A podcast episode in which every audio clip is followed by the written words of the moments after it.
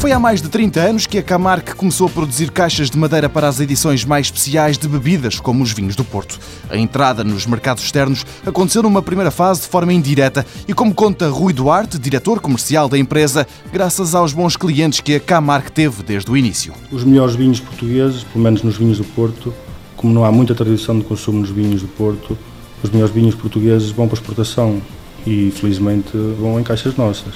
Tivemos a sorte de ter sempre os melhores clientes nacionais. Casas como o Grupo Smithon, como a Taylors, tudo o que eles fazem, ou quase tudo o que eles fazem é para exportação.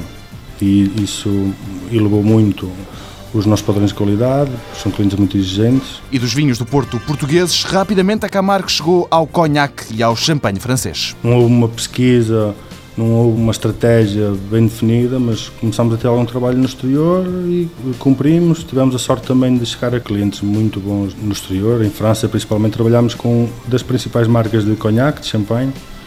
Nós uh, trabalhamos com a Rami Martin, com a NSI, trabalhamos com a Louis Rederec, que é uma das marcas de topo de luxo de champanhe, tem um champanhe cristal que é muito conhecido. E para além de caixas para os melhores vinhos, a Camarca encontrou outro nicho de mercado. Rui Duarte conta que também no campo do mobiliário infantil a empresa se está a dar bem. Camas de bebê principalmente para consumo nacional nos hipermercados, com uma marca própria Poeri. Fabricamos para a principal marca ligada à distribuição, fabricamos alguns modelos deles, a desenvolvimento nosso, mas com a marca deles e um, para a França estamos a fornecer um, marcas reconhecidas, um produto também um bocadinho melhor acabado, um, um artigo mais caro.